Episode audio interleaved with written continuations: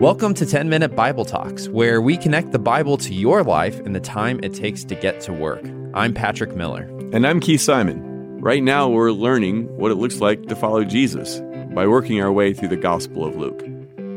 Some of my favorite stories defy expectations, and they leave me with more questions than answers. Maybe that says more about me than the story itself. But here's the good news for me there are stories like that in the Bible. And one of them comes in Luke 2 41 to 52. Let me read it to you. Every year, Jesus' parents went to Jerusalem for the festival of Passover. When he was 12 years old, they went up to the festival according to the custom. After the festival was over, while his parents were returning home, the boy Jesus stayed behind in Jerusalem, but they were unaware of it. Thinking he was in their company, they traveled for a day. Then they began looking for him among their relatives and friends, and when they didn't find him, they went back to Jerusalem to look for him.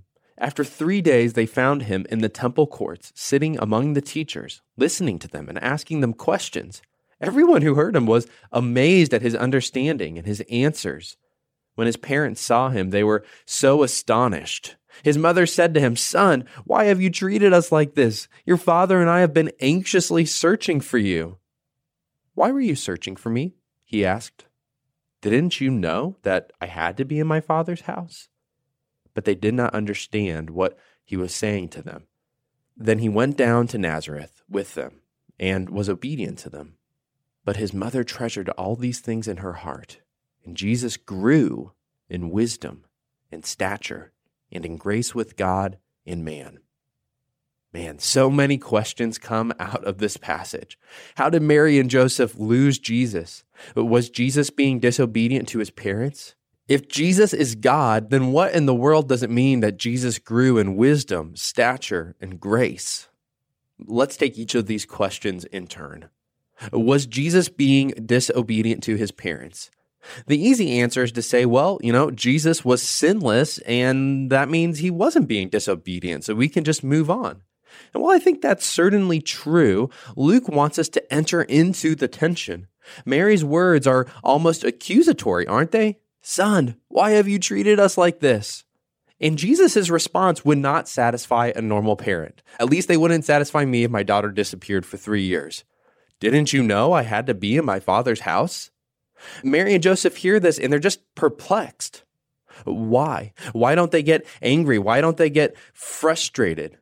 Well, we're getting the sense that Jesus was a precocious child and that he'd been so obedient to his parents in the past that when he makes such a bizarre excuse that shouldn't be a good excuse at all, his parents actually take it seriously, even though they don't understand it.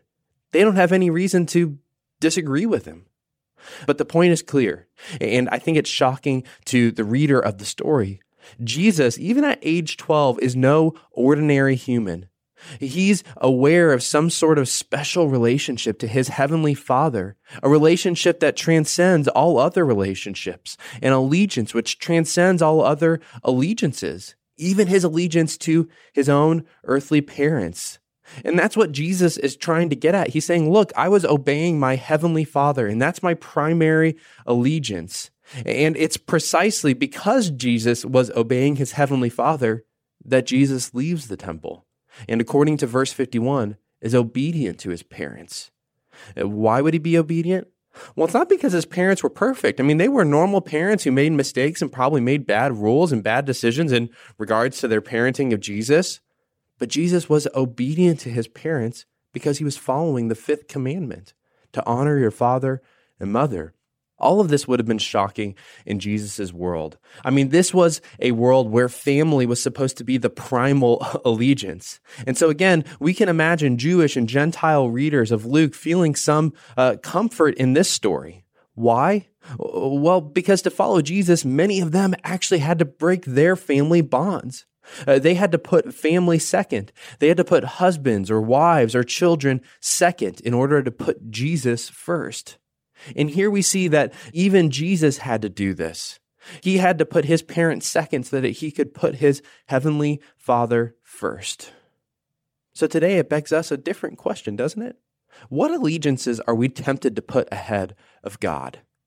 Here's a good test. Look at your schedule. Look at your day in, day out life. What does your schedule say about your allegiance.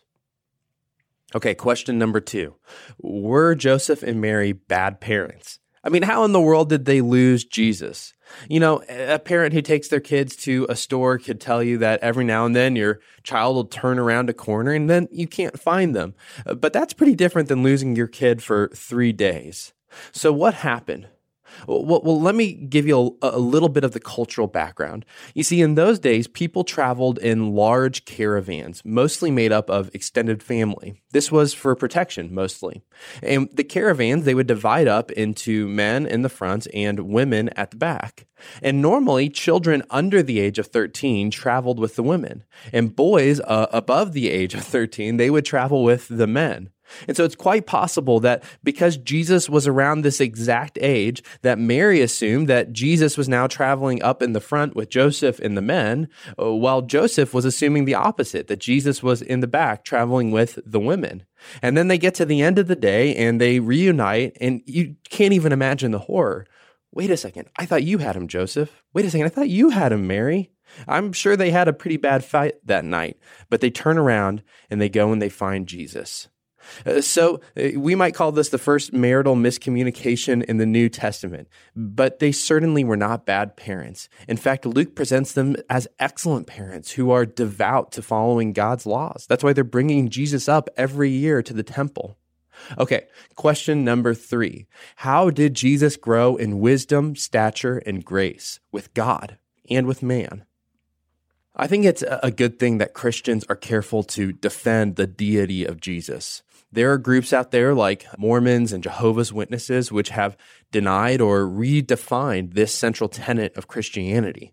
And in the process, it, leads them and others entirely astray from Jesus into doctrines about Jesus which really have nothing to do with Jesus. But we have to be really careful because in our rush to defend Jesus' divine identity, that he is God, we can fall into the exact opposite error of denying his humanity. There's a whole different set of, of errors that come from this mistake. Jesus was fully God and he was fully human. And part of being fully human is human development. Contrary to some of those medieval paintings out there, Jesus did not come out of the womb like a little mini human speaking proverbs. No, 13 year old Jesus was more mature than 7 year old Jesus. 23 year old Jesus was more wise than 13 year old Jesus. And here's the crazy part Jesus had to work at growing and maturing, both in his character and his knowledge and his skills. He had to do it the exact same way that we do it. Do you know how Jesus came to know the Bible so well? He studied it. He did the hard work of memorizing it. He applied it into his life and lived it out. He saw the world through it. He prayed it day in and day out. It wasn't easy work but he had to do it. If Jesus had to work so hard to study and to pray the Bible, how much more so do we? If he had to grow in his knowledge continually, how much more so do we need to be continuing to grow in our knowledge of God and how to live out his word? I kind of laugh whenever people tell me that they've already studied this book of the Bible and so they don't need to study it again because they've basically got all of the big ideas. Really? Uh, Jesus read his Bible over and over and over and over again, and he grew more wise every single time. Reading and rereading helped Jesus grow. Again, how much more so do we need to do that? But what about growing in grace? Well, this is interesting because the Bible is actually full of characters who find grace or who grow in grace or find favor with God. Uh, they're all the same phrases in, in Hebrew and in Greek. Characters like Noah, Joseph, David, and others are all people who grow in grace, who find favor. And here's what they all have in common they were all looked down upon and even persecuted. They all walked with God, though, nonetheless. And God worked through their faithfulness, all of them, to bring about his redemptive purposes for the world. And so, Jesus, in his humanity, he goes through a similar experience to Noah, to Joseph, to David, to those who were looked down upon, who were persecuted, but who were faithful nonetheless and who God used nonetheless. You see, he was the ultimate finder of grace, we might say. He was the ultimate grower of grace because he was persecuted. And he grew in faithfulness as he walked with God through these trials. And through his faithfulness, God brought about not just a small scale salvation, but the salvation of all creation. When we consider how Jesus had to hone his allegiance to his heavenly Father, how he had to grow in wisdom and walk more and more in God's grace, I hope it's both a challenging and an encouragement. If Jesus needed to do all this, then I think we're challenged to do it infinitely more. But if Jesus found all this as a human, then we can be assured that we as humans can find these things too. We can grow in wisdom, we can grow in grace, we can grow in honing our allegiance to the Father. And we do it precisely by being people who are united to Him in the Spirit. Thanks for listening. If you've enjoyed this content, please subscribe and give us a rating. That helps other people find this podcast more easily. Also, ask yourself who could you share this podcast with? Texting an episode to a friend or a family member is a great way to help them grow spiritually. If you want to go deeper, check out our show notes for book recommendations.